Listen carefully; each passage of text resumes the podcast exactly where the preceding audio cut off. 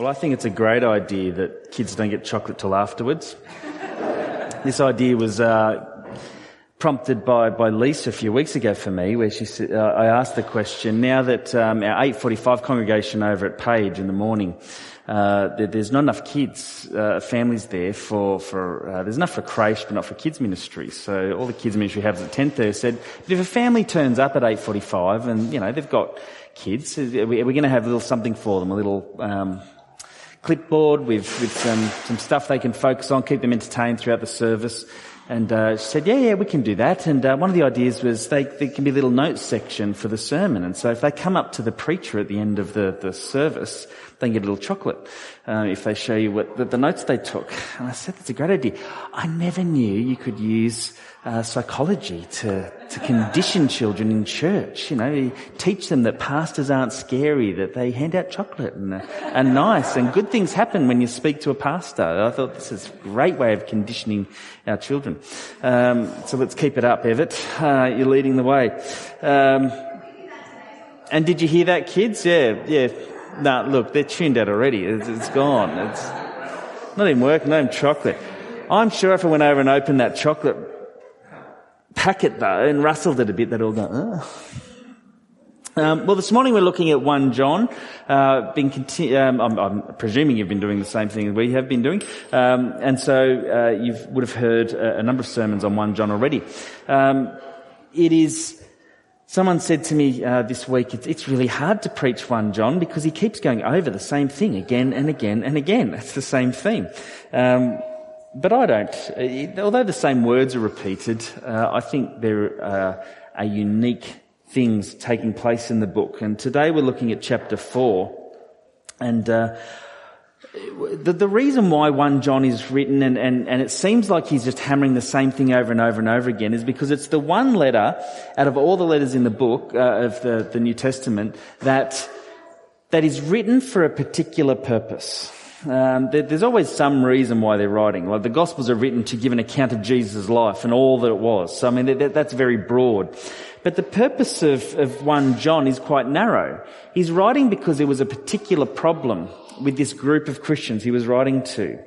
Uh, there was a, an issue, there was a split in the church, and there was division, and they didn't see things the same way as each other. And so he writes to, to speak to this split and to say, you know, these guys are wrong, you guys are right. Uh, that's essentially what he's, he's writing to say. And so again and again he comes back to this, and that's why the theme of um, 1 John series has been, how do you know? How do you know you're right? How do you know you're on God's side? How do you know you know the truth? How do you know the Spirit's working through you? How do you know um, that what your uh, that what the apostles have said and and what these false teachers are saying, who is right? How do you know? And so today we're looking at, at that question a little bit more. Um, but more specifically, it starts with this question. Um, how can you tell if someone, have I got up there? How can you tell if someone belongs to God or not? How do you know if they have the Spirit of God, that they have the Holy Spirit? How do you know that their spirit is from God and that their spirit is not a false spirit? How do you know? And so he answers this question. Uh, and it's a pretty simple answer, actually. Um, so we can get this question from verses, what have I got up there? One to two.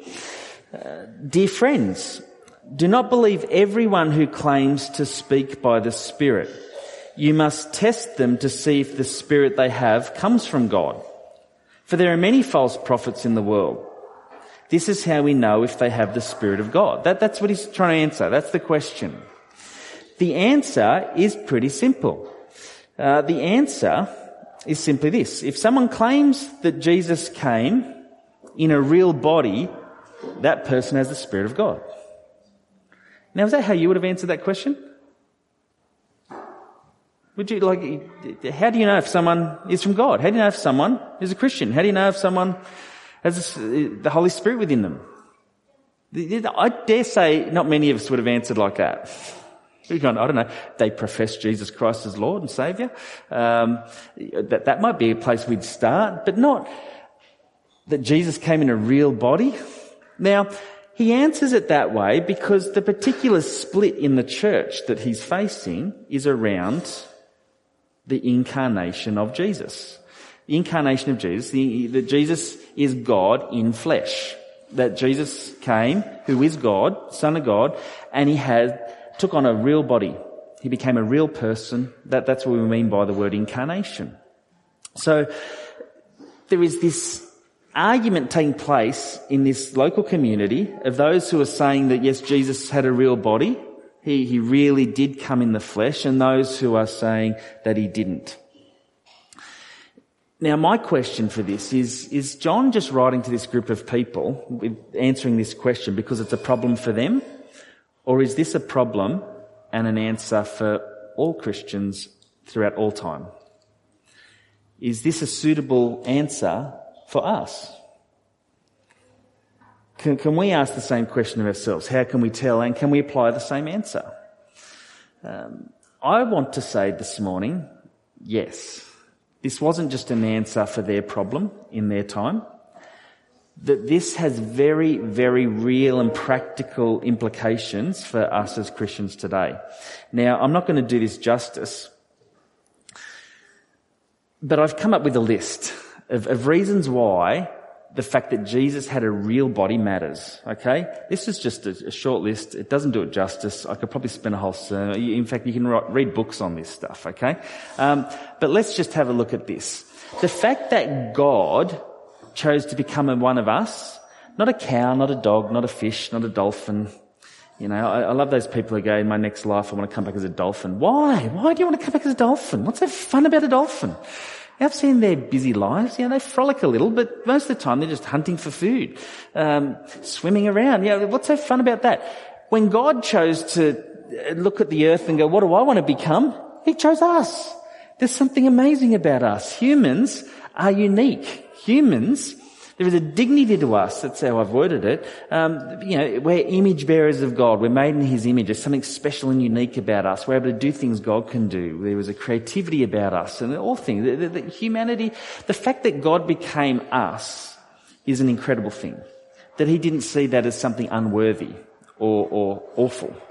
Um, and so there's a dignity about humanity. There is a goodness of creation. The fact that God entered into his creation, that he becomes flesh, let's face it, he's spirit. He's wonderful, perfect spirit. And the Gnostics who, who John is writing to, who were saying that Jesus isn't real, they had this dualistic view of the world. They believed there was spirit and there was flesh. I don't, have, have anyone spoken to you about this?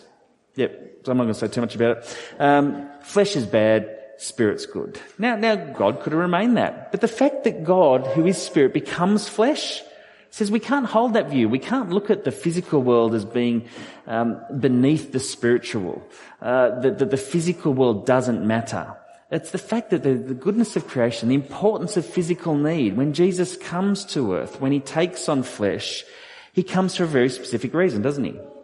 He comes to address the, the, the physical needs of people uh, to recover the sight of the blind, to heal those who've never walked, um, to, to heal the deaf. He comes caring about this physical world we live in and the physical needs that are there. That Jesus can sympathize with our suffering. In Hebrews says we don't have a, a high priest who has no idea what our life's like. We have one who can sympathize with how we live and the world we live in that this is important. If, if, and, and you've got to ask yourself the, this question. If Jesus hadn't come in the flesh, could we say these things? Could we say them? Um, that Jesus was God. That the fact that he comes to earth so that physically we can, can see him and know him, it, it is this full revelation of who God is. It's an incredible thing. It's life changing that Jesus was revealed to God to us all. Jesus revealed God to us all. Not only was he God, but he shows us, and it says repeatedly in the scriptures that, that, you know, if you've seen me, you've seen the Father. Like, oh God, oh Jesus, if you just, if you just showed us, I, I love the disciples. They're so dumb. Um, really. They're, they're like me. Um, you know, Jesus, you know, I, I know you've shown us wonderful things, but if you could just show us the, if I could just get a glimpse of God, the real God, like God, I, I would be all right. That would be wonderful. Um, and he just shakes his head, going, "Unbelievable! Have I not been here with you for for years, doing these wonderful things that only God can do? If you've seen me, you've seen the Father. Um, this is amazing. If Jesus had not come in the flesh, we don't have stories like this. We we can't see what God is like, and God suffered for our salvation." That God came in the flesh to die. He physically died. He physically endured humiliation and torture. Uh, he physically endured the, the rejection uh, and the emotional pain and suffering that, that so many of us have felt in our life.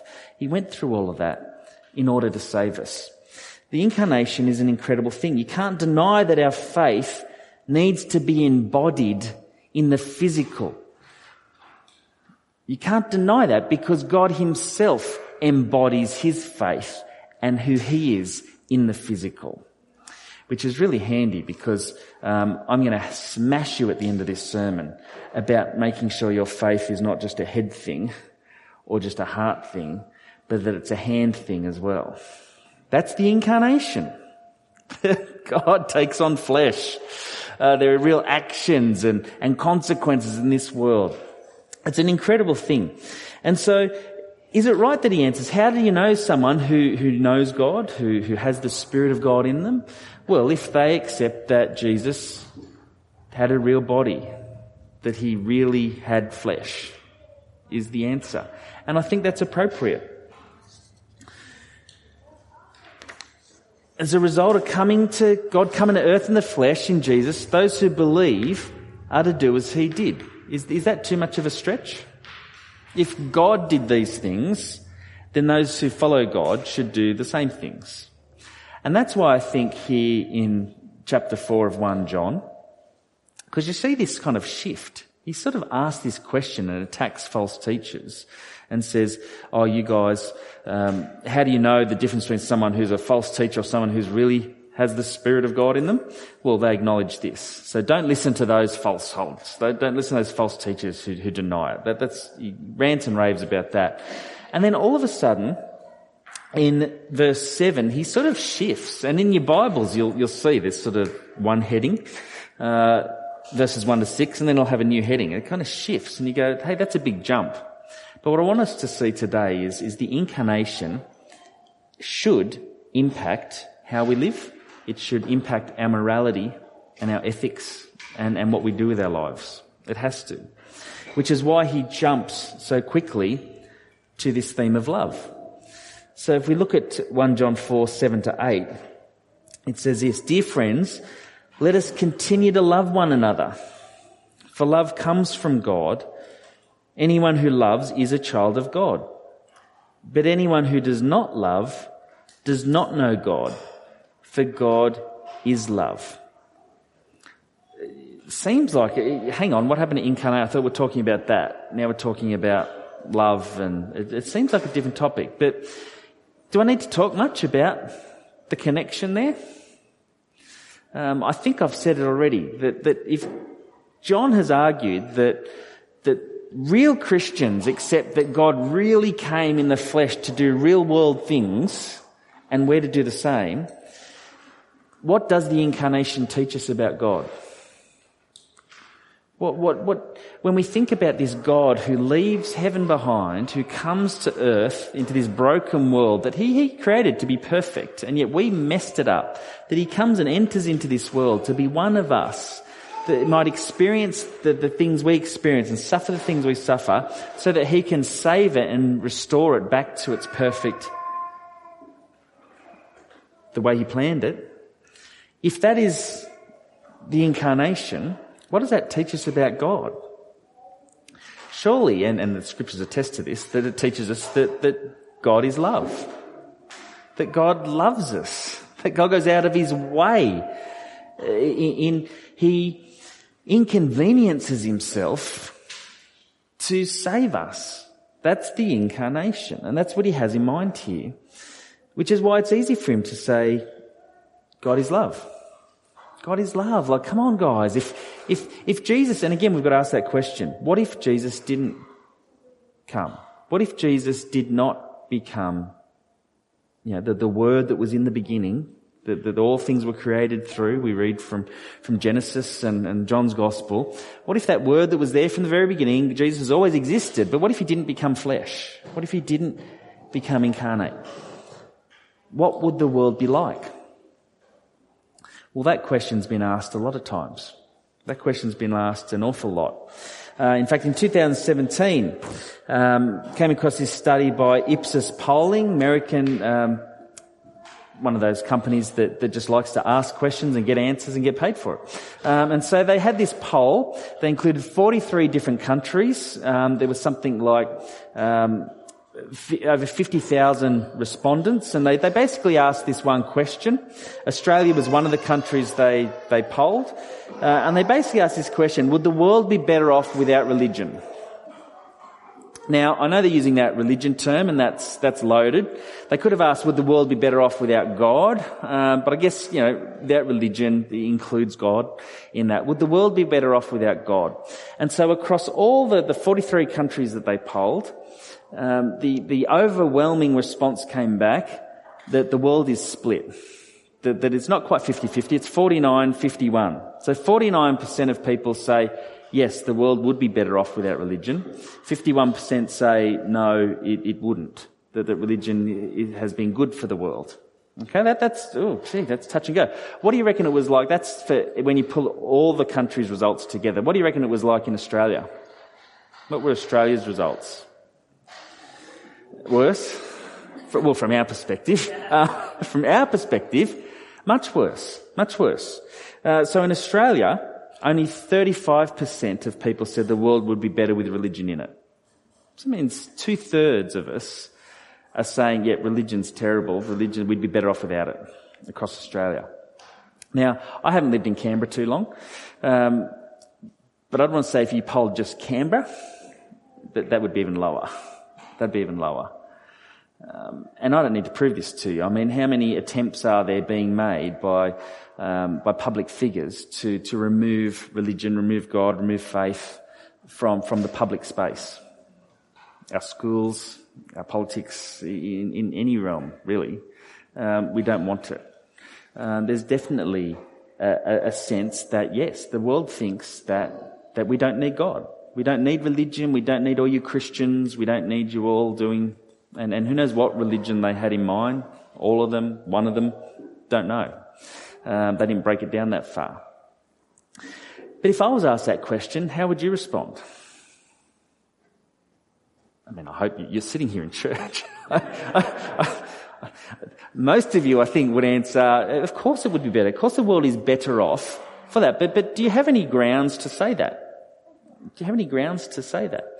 Um, who here has heard of um, the, the DVD series, Jesus the Game Changer?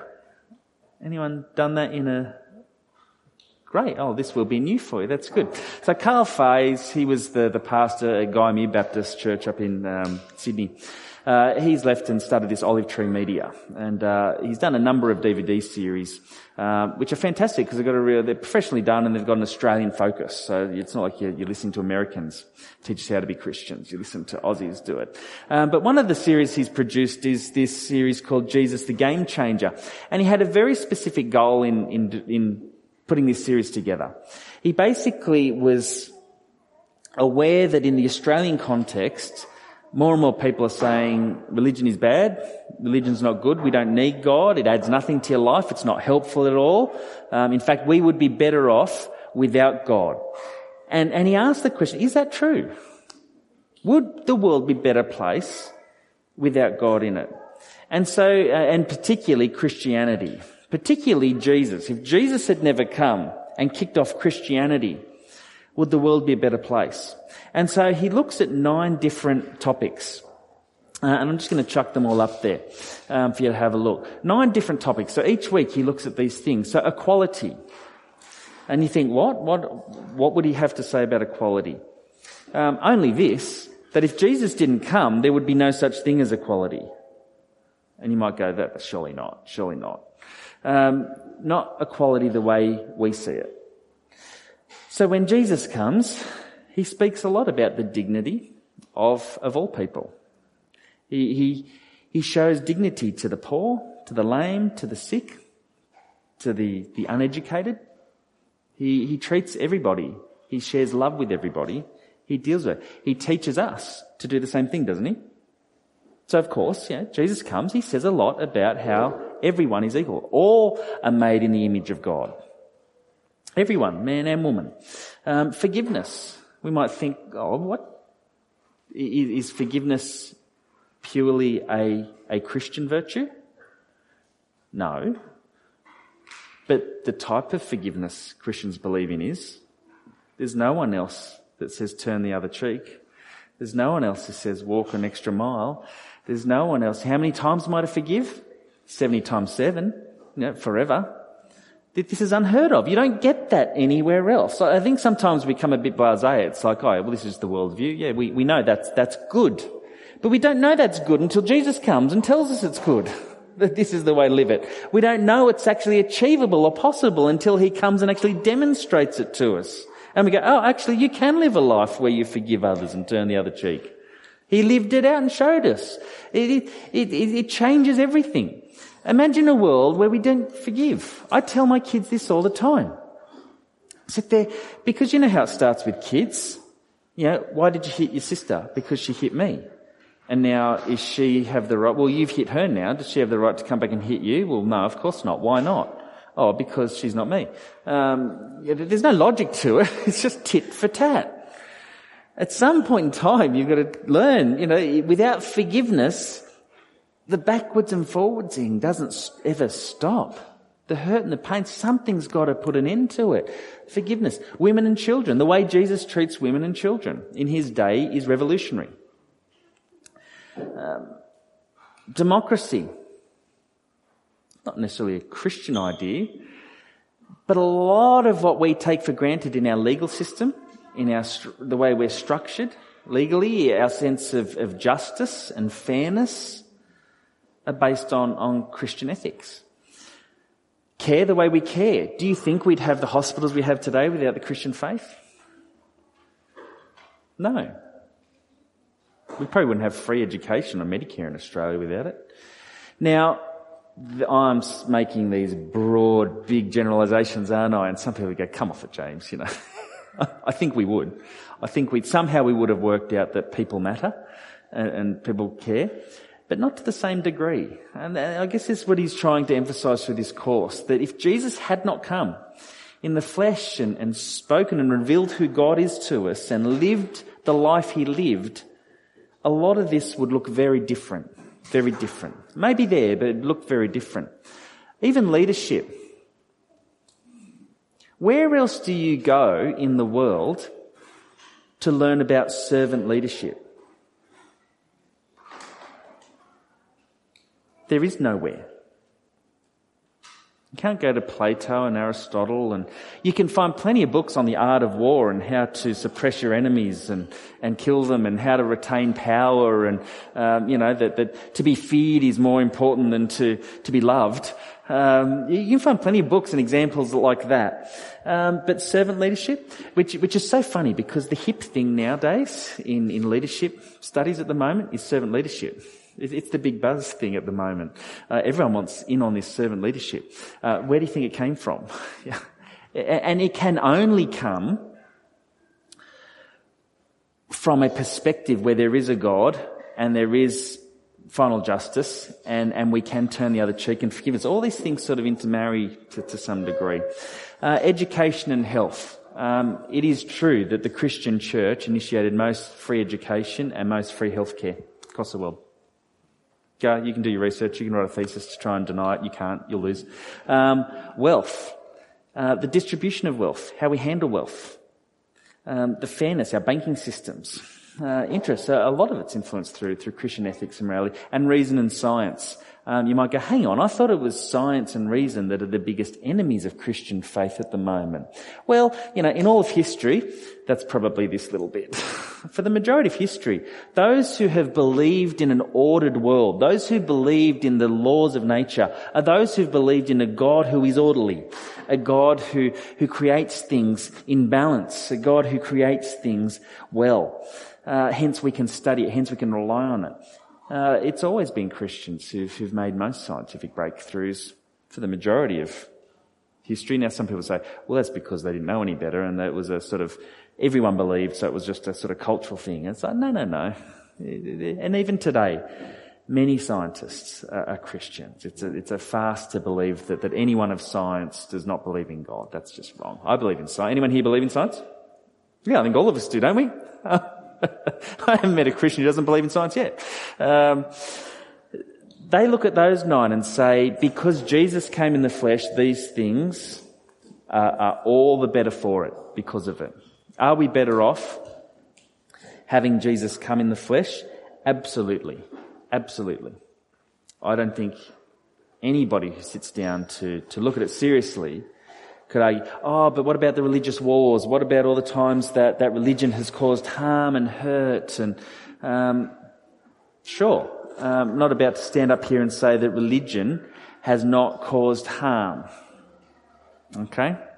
And, and we could look at plenty of arguments, couldn't we? There's probably three or four that come to your mind about how you might respond to that attack. You know, well, you've got to differentiate Jesus from religion. Religion is just Jesus' followers attempting to, to apply his teachings, and they don't always get that right. And, and, and the, the religious wars, well, if, if we were to um, add up all the deaths that have occurred through the, the inquisitions and the, the witch hunts and the, the numerous times, the, uh, the crusades where, where people under the banner of God have gone out to do the will of God and have, have tortured and killed and, and maimed and, and caused harm and detriment to this world, if we add up all the deaths that, um, really, we, we, in your mind, you might think, and the way people speak about it, it would be like, oh, it must be in the millions, mustn't it? Must, must be, must be endless. Well, not really. Not really. Um, I should have remembered the figures. I've preached on this before. The numbers are, are quite little. And, and really, over all the centuries, if you add all of that up, they are nothing compared to the millions who have died. From the wars that have not been religious, uh, so the, if we just think of the, the 20th century, um, all the wars and the deaths caused in that one century vastly outnumber anything that religion has caused. There's a heap of arguments to go, well, it's not as bad as you think. I'm not going to deny it. I'm not going to die. Sure, Christians stuff up times. Christians will do things that are actually the opposite of what God wants. And this is why I think John comes to, to this point. He says, if Christians are those who believe in the incarnation, then the one natural, reasonable, logical outcome of believing in the incarnation is that you will love. That you will love. Let us continue to love one another, for love comes from God. Anyone who loves is a child of God, but anyone who does not love does not know God, for God is love. Just look at the incarnation. Just look at the incarnation. Doesn't it prove it? That's his argument. But what does that mean for you today? What does that mean for us? You might go, oh yeah, that was interesting history. That was interesting logic. Good theology, James. Um, but what does it mean for you? What does it mean for you? Uh, we could have picked up on any one of those things. We could pick up on equality, forgiveness, care, how we, wealth, education, you know, any of these things. We would go, oh yeah, that, but how, what does that mean for me in those areas? Um, we could pick up on lots of things. What I want to pick up on I guess, is, um, and this is where, who was I talking to? Tom. Yeah, we, we, I can, I can put it per vote. I can hammer you, or I can hammer others. Which would you prefer? Me personally, I love a good hammering. I love walking away feeling convicted from a sermon. I like it. Oh man, that hit me. Uh, yeah, that's good stuff to think about. So I'm going to hit you. Um, no? if not, you can leave if you like at this point in time. No, no. It will be done in love, of course, um, because we're called to love. And it, it, it's not hammering us really. It's, it's calling us to something, really. It's calling us to something. Um,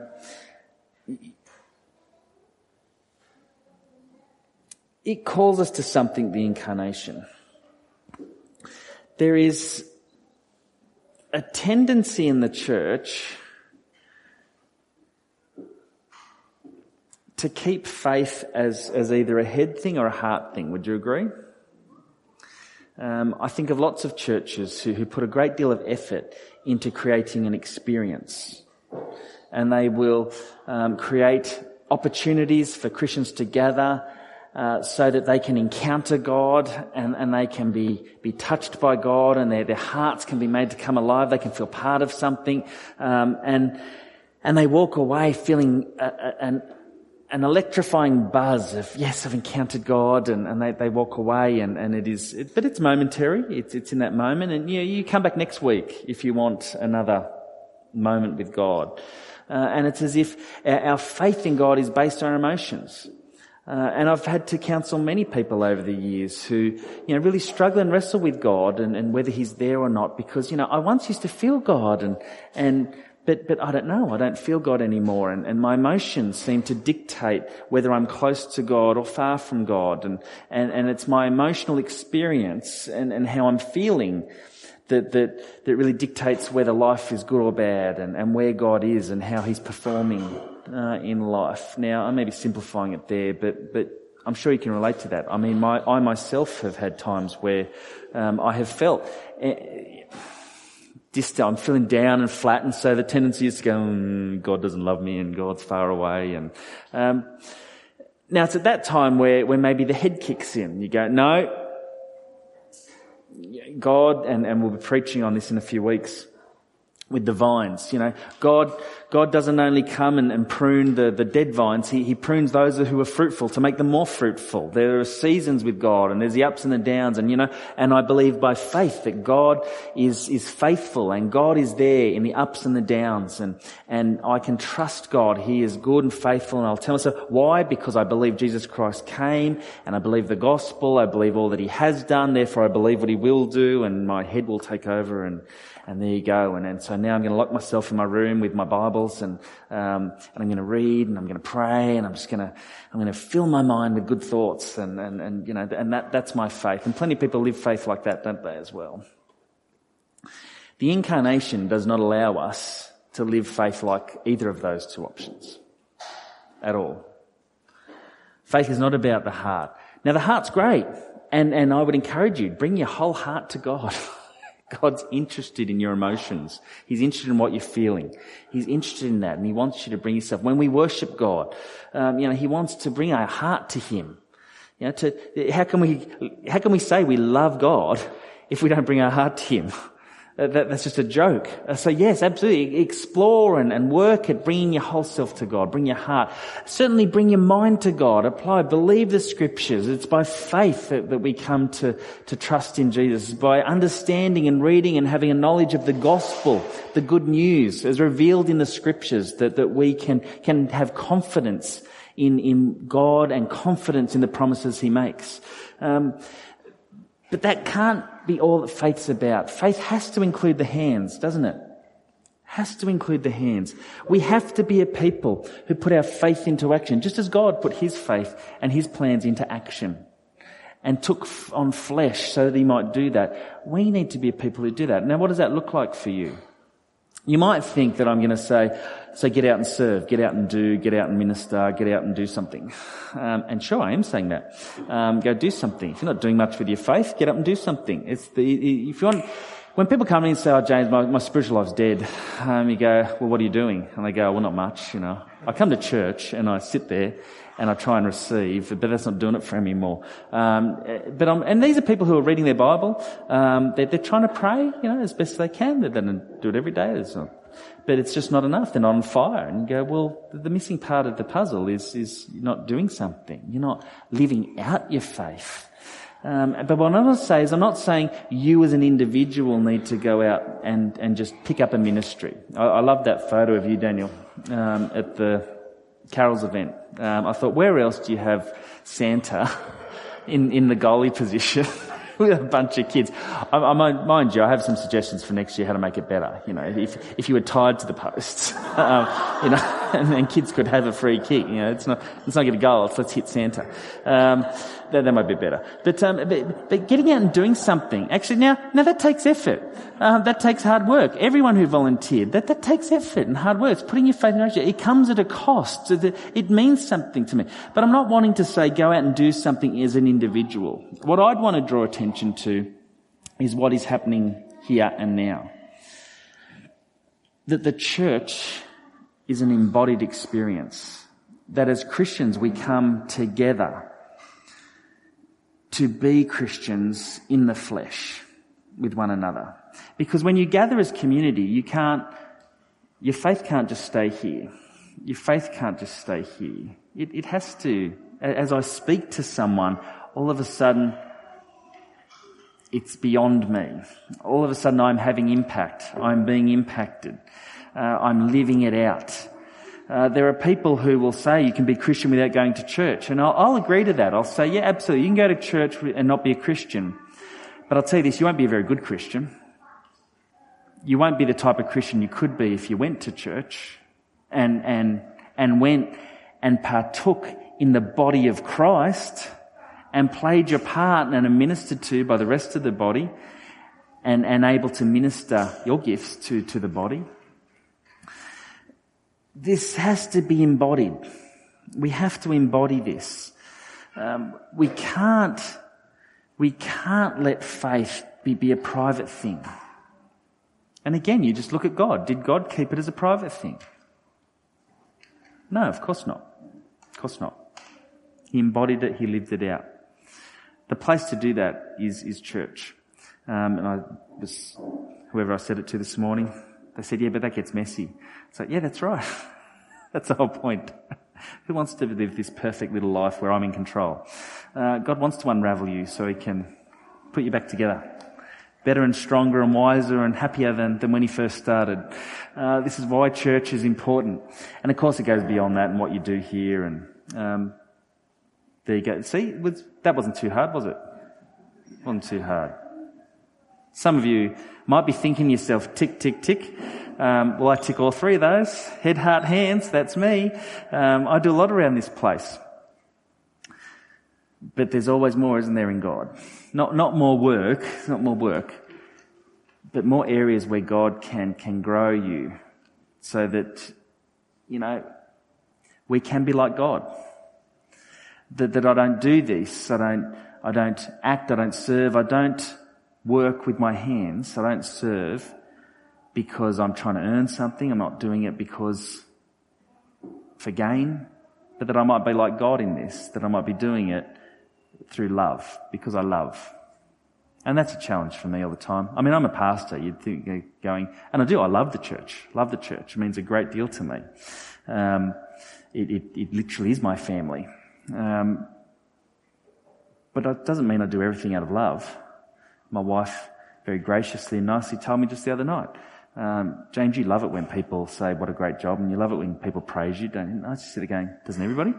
Um, yeah, not like you, James. You, your, your face lights up, and you're like, oh, you beaming. and, uh, uh, yeah, and I'm sure there's times I do things for affirmation and for, for people's praise. Um, but I, I want to do it for love because that's who God is. I want to do it through no selfish means of my own.